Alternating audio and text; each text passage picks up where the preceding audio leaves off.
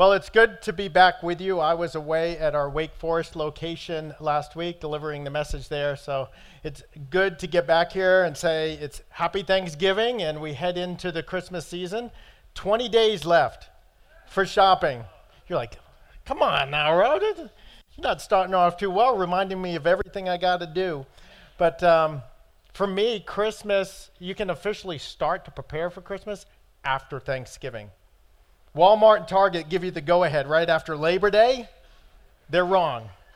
You can officially start last week uh, to prepare for Christmas. We did. Uh, went and got the tree last week weekend and got the ornaments, put on the music, and decorated that tree. So we have begun to get ready for Christmas. But one of the things we'll start to do as well is watch Christmas movies. How many of you have one or two favorite movies? Hands are already up. Favorite movies you watched during the season? Yep.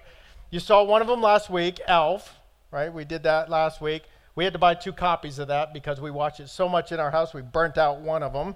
Um, so, Elf, we saw last week. Christmas Vacation will be in this series, so you get to see a little bit of that. Uh, Christmas Story. I love the scene where Flick gets his tongue stuck to the flagpole. There'll be one on that. But today, we're talking about the Grinch. Oh, everybody remembers the Grinch, the one who lives north of Whoville, who hates Christmas and hates anybody who loves Christmas. In, com- in case you forgot what the Grinch is like, check out the screen. What do you want?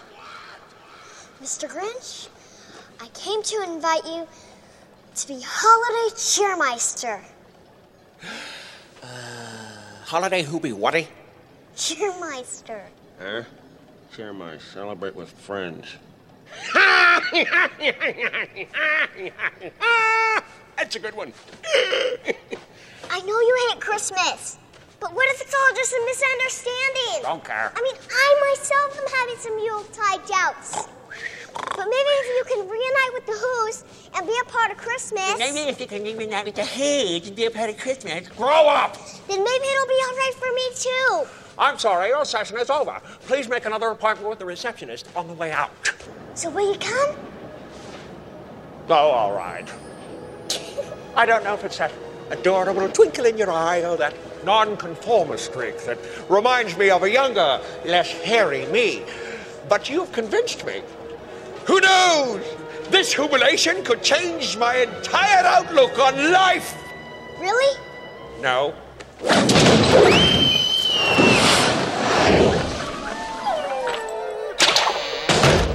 Hmm.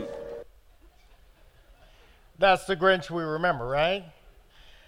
I grew up with the classic version of the Grinch. Um, some have seen just the newer one. Doesn't matter which one, though.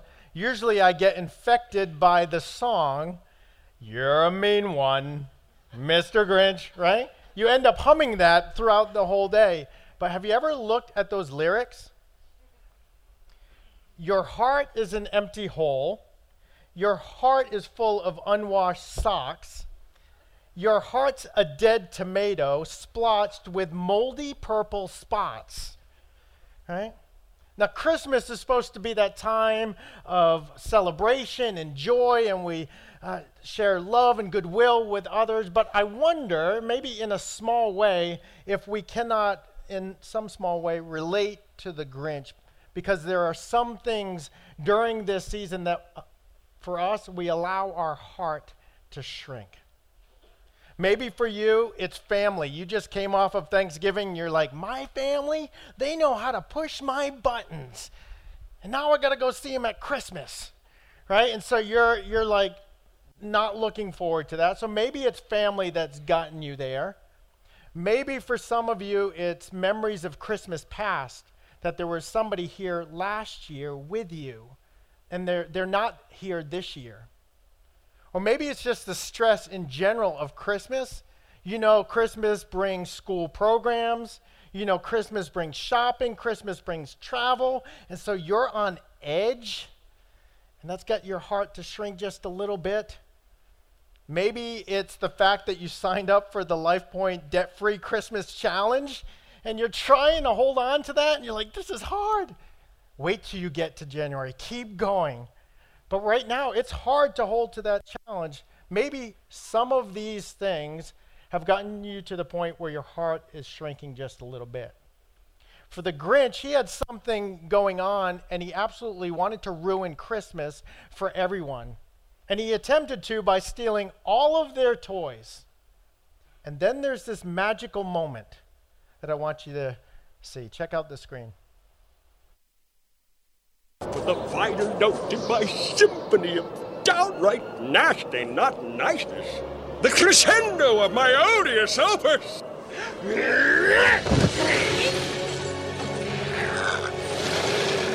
Oh, the wailing and the gnashing of teeth. The bellowing of the bitterly bombed out. It'll be like music to my ears.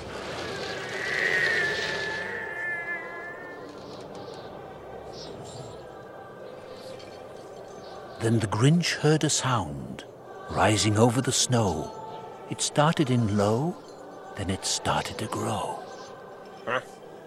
Huh? But the sound wasn't sad. Why, this sounded merry. But it was merry. Very. Every Who down in Whoville, the tall and the small, was singing without any presents at all. How could it be so?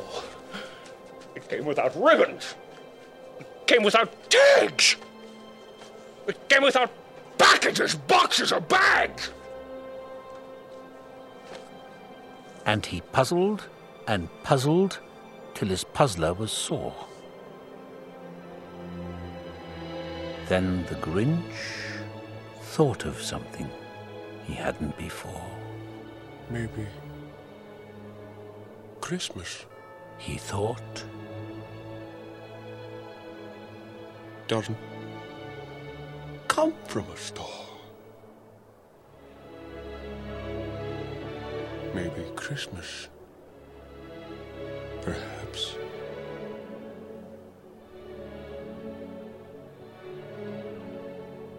means a little bit more.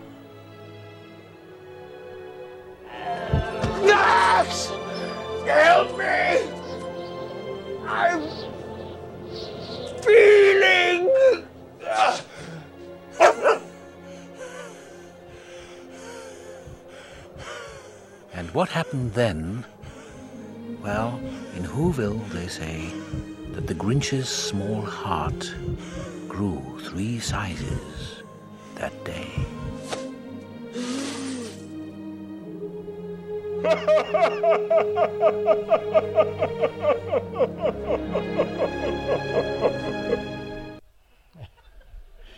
I love that part. Max, help me. I'm feeling. But that magical moment is when the narrator, and it was in the classic version as well, when he says the Grinch's heart grew three sizes that day.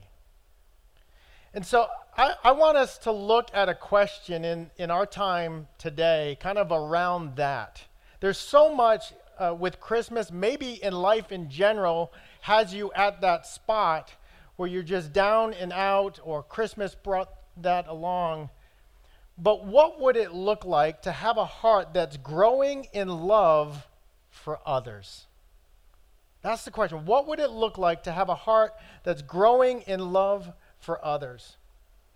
Well, we're going to do like we do every week. We're going to seek God's wisdom in that. And so I'm going to ask that the ushers come down with Bibles. If you don't have a Bible, uh, th- this is a gift from the church to you. Or if you just need to borrow it, go ahead and signal to them, um, and you can put it in the back on the way out. We're going to be in Luke chapter 10, if you want to start to turn there.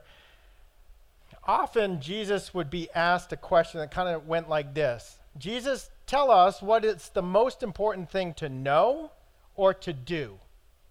And Jesus, in different words, but would say basically this love God and love others. And in our story today, Jesus is telling a story to a man to help him understand what that would look like. And so let's start out in verse 30 of Luke chapter 10. A Jewish man was traveling from Jerusalem down to Jericho, and he was attacked by bandits. They stripped him of his clothes, beat him up, and left him half dead beside the road. Now, the stretch from Jericho or Jerusalem to Jericho is a bad stretch of road. You just never want to be on that alone. It's like when you have told somebody, hey, I went over to this part of town, and they say, oh, next time, do not do that. Go around or avoid that. For those listening to this story, the Jewish audience would go, that 17 to 18 mile stretch is a stretch that you never want to be on or travel alone. It's just a bad spot because there's cliffs, there's little caves, and the robbers and thieves would hang out in those places to do exactly what we see here in the story, where they robbed the guy, they beat him, and they left him for dead. And then we see that a priest came along. But when he saw the man lying there, he crossed to the other side of the road and passed him by. A temple assistant walked over and looked at him lying there, but he also passed by on the other side. I like getting a visual of that verse right there because it's almost as if the, the priest was on the side of the road where that injured man left for dead is, is on his side, in his lane. And that priest walks and in his periphery sees the man and then walks to the other side. And then you see the temple assistant it, it reads like he's on the other side. He's drawn to this man, but yet does the same thing as the priest, just walks by. And then we see a despised Samaritan came along, and when he saw the man, he felt compassion for him. And what you and I have to grasp from this, this passage right here the Samaritan, the Jewish audience does not want this person to be the hero of the story at all. Because the Samaritan is part Jewish and a big part of something else. They have nothing in common and they actually hate each other. And so, if you could picture, you know, put, if you're a sports person, put it in sports terms. You know, last week Michigan beat Ohio State. It is like a Michigan fan going and helping an Ohio State fan. Not going to happen. Political season. Take your camp, Trump or Hillary. Is one of them helping out each other? Not going to happen. It's just, for those hearing the story, this isn't, this guy better not be the hero. And, and they aren't supposed to help each other. Yet we read that the Samaritan had compassion on this Jewish man. And going over to him, the Samaritan soothed his wounds with olive oil and wine and bandaged them. Then he put the man on his donkey and took him to an inn where he took care of him. The next day he handed the innkeeper two silver coins, telling him, Take care of this man. If his bill runs higher than this, I'll pay you the next time I'm here. Now, which of these three would you say was a neighbor to the man who had, was attacked by bandits? Jesus asked. And the man replied, The one who showed him mercy. Didn't even say Samaritan, by the way. Then Jesus said, Yes, now go and do the same. And so as we look at the question of what would it look like to have a heart that's growing in love for others, I think we can go to this story and pull out many things. We're going to pull out four today.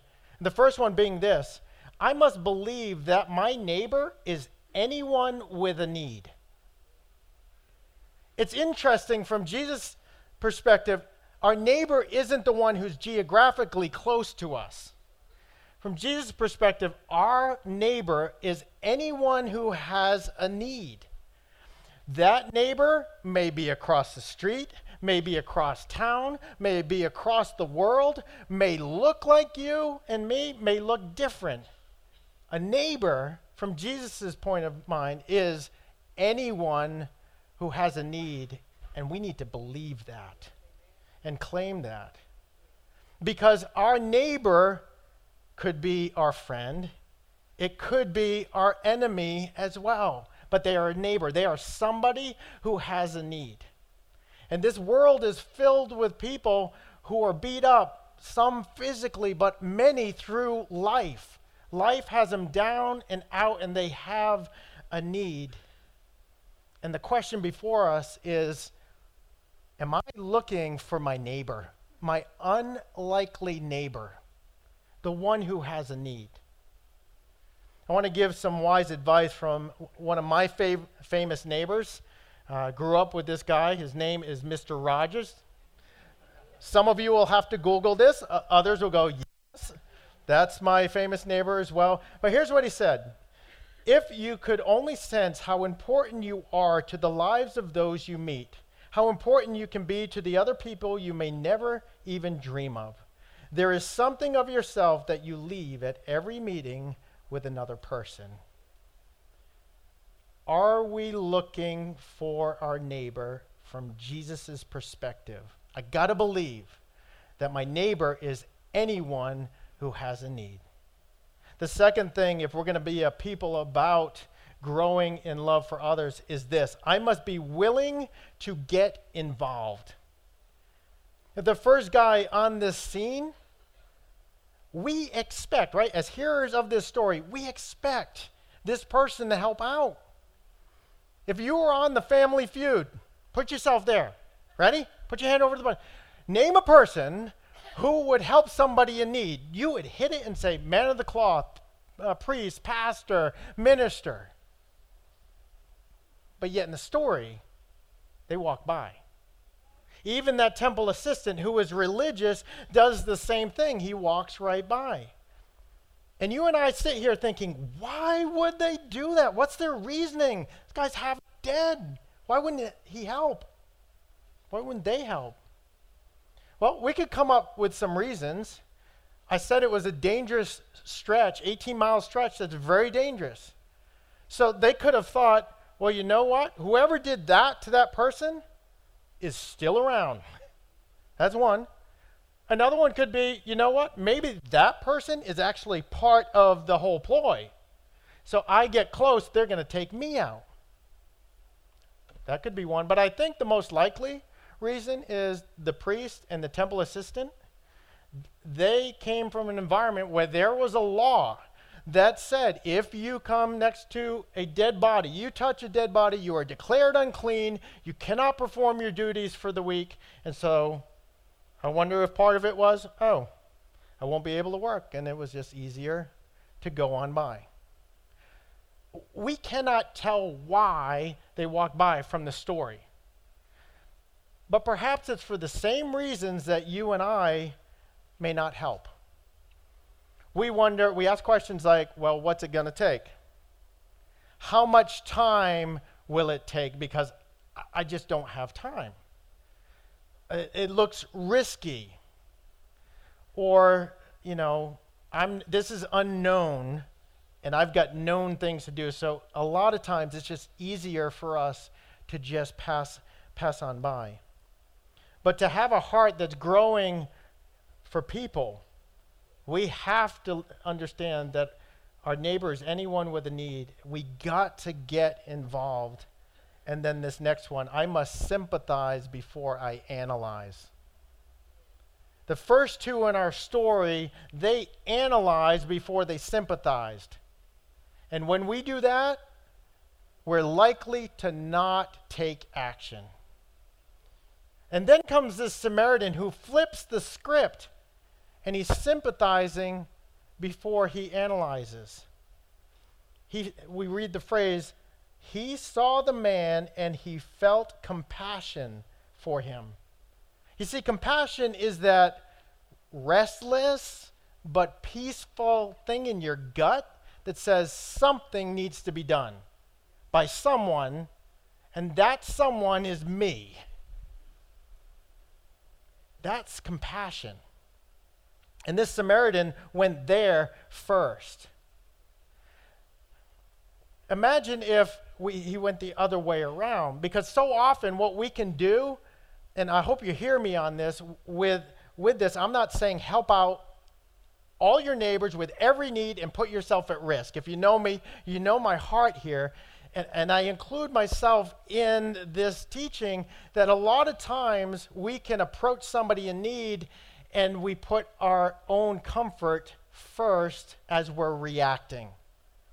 And so we say we'll react, but based on me, me first. Sometimes it's like, I don't have time. Other times it's like, they're not like me. They don't believe like me. Instead of asking God, give me, as I set out today, God, I'm going to be surrounded by people and help me to be like the Samaritan, to have compassion first. Help me to see with your eyes and have compassion and then act versus putting myself at the center before I react. What if the Samaritan analyzed first? Picture it from the Samaritan if he analyzed first. There's a man that has long term needs, like major long term health needs. There's a man who has no money. There's a man who has no transportation. So I've got to take him all around. There's a man who's a different race. There's a man who's a different uh, social economic background. And there's a man who, if the tables were turned, probably wouldn't help me. That would be analyzing.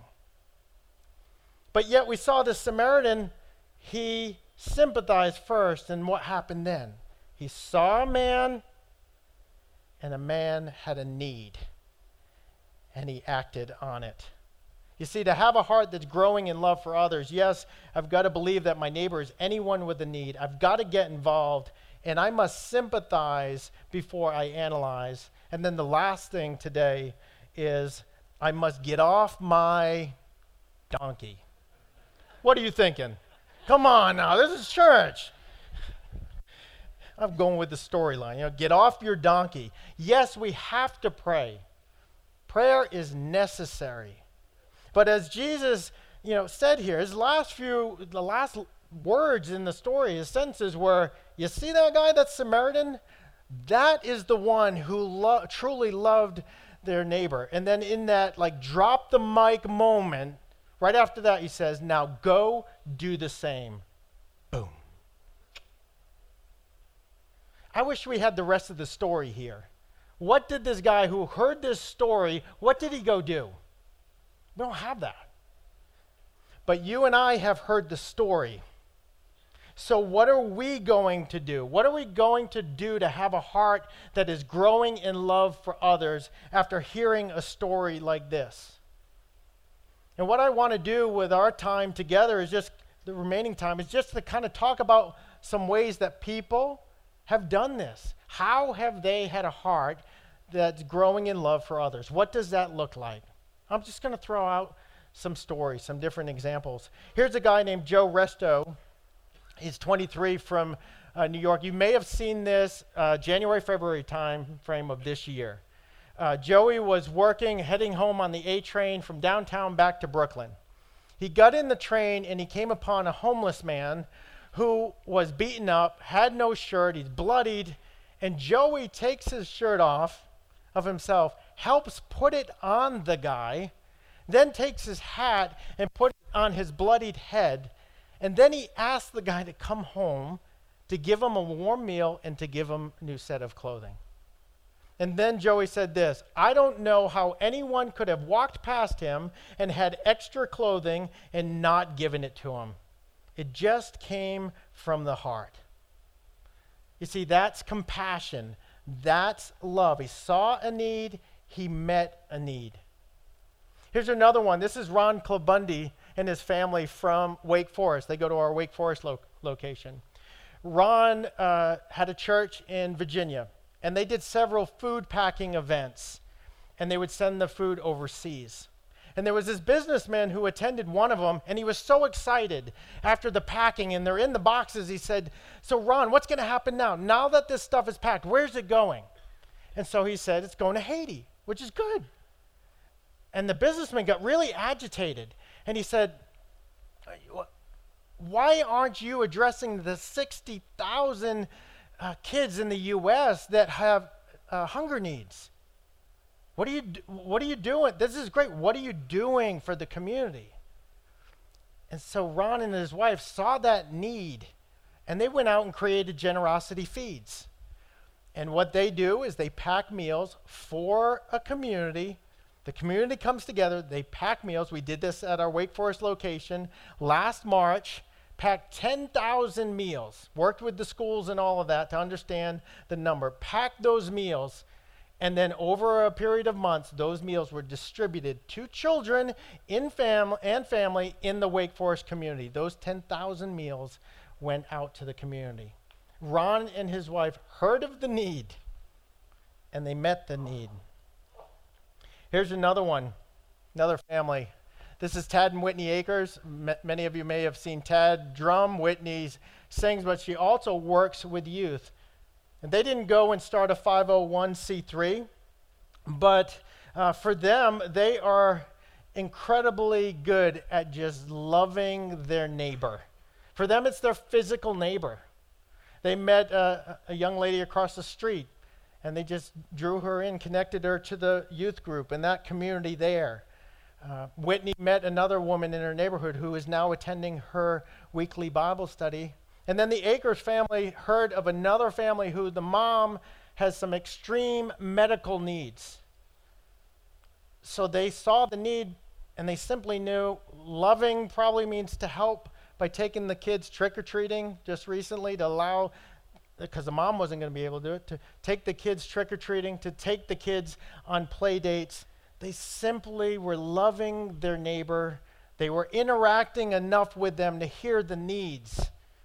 And then they just went and met those needs. Here's Lori Aylert and her family. They go to the Cross Cary Crossroads location. And Lori speaks Spanish. And about 15 years ago, she said, I, I want to put these Spanish speaking skills to work. How can I help with it? So she uh, stumbled upon With Love from Jesus. Many of you know that organization. They help the down and out of our community with food and clothing and household items, as well as spiritual needs. So they can come there and be prayed for and hear a short message. And so Lori, multiple times a week over the past 15 years, shares the message of Jesus in Spanish and prays with people in their language. She simply just went and did. Jesus said, Go and love God and love others. And th- this, what we looked at, is just a few of those examples of what it would look like to, to do that. Now, I know the LifePoint families, I know each one of them, and what I know is their motivation. Why do they love others? It comes from a deep love for Jesus who loved them first. And can we go and do and love people, but not love God? Absolutely. We can go and love people and not love God, but I will tell you, when that is the motive, I have seen it over and over and over again, you will grow tired, you will grow weary, you will grow cynical, you will get bitter and angry. But here's a fact you cannot love God and hate people. Because as you love God, He's going to move you toward other people, independent of whether you feel they're worthy or not. That's going to be a battle that you're going to feel, and you're going to have to reconcile that with God. But He's going to move you to love a person, whether they feel worthy, whether they look like you or are like you or believe like you. He'll move you because there's a need there is a neighbor, a person in need. And think about what he's calling us to do. As a Christ follower, like if you're not a Christ follower, that uh, but I want to talk to the Christ followers. He's calling us to do something that he did himself. We're the person in the ditch in this story. What do you mean? What's the need? The need is for forgiveness of our sins, which we could never, ever take care of ourselves. Yet he was willing to get off his donkey, if you will, from the perfectness of heaven down to the limited earth to pay the highest price, like the person in our story. If it costs more, I'll take care of it. Jesus did that. He paid with his life for us. I didn't look like him. I didn't even say yes to him yet, but he was willing to die for me and for the forgiveness of my sins. We are called as Christ followers to love in that way. It is so easy to come to church to prepare for a message and, and be inspired by Jesus' story and get excited and to, to leave here with every intention to act, but so often we can get, you know, fail not to for many different reasons. You know, the first two people in our story, they were coming from Jerusalem, which likely meant that they were at church recently, which means there's a big difference between being religious and truly loving God and loving others. And it's my prayer for us today that as we go from here, we would act on needs that we see and that we would truly love God and love others. And part of loving others, you need the love of God to understand how much you're loved. And if for you, you've never accepted His love, it begins by saying, I have a need to be loved and to be forgiven. And I just want to encourage you. That's why we exist as a church, is to help kind of you two meet. Jesus in you. And I would say, don't leave today without at least starting a conversation of tell me more about this non religious kind of love of God to a personal love of God. And then may each one of us go and from this place, go and love others, love our neighbor who is anyone with a need. I don't know who that is for you, who or what. It may be a person across the street, but you know what? It may be a person that's in your house who, you know, has you, you're having a tough time with where they're at. But I, I challenge you to have the perspective of Jesus because if Jesus moved away from you or people not like him, like you, you would have never been saved, never been shown the love of God. And so pray for that person that you are feeling that tension with. Give me your heart of love that breaks for others. It may be somebody in your house, maybe somebody across town. What if we didn't wait for our neighbor to come to us, but we went to anyone who is in need? Let me pray. Father, I just thank you for doing first what you're calling us to do. Jesus stepped out of time and came and loved us who didn't love him first. And out of that, you have given us peace and joy and hope. Now, Father, it is our prayer. All of us here, it, I pray that we ask to go and love you with so much love and strength that the heart that's overflowing despite our circumstances, with the joy and the peace and the love that only you can bring, that we will be moved out towards others before they come to us and help us to see that need and meet a need. We love you, and it's in your Son's name I pray. Amen.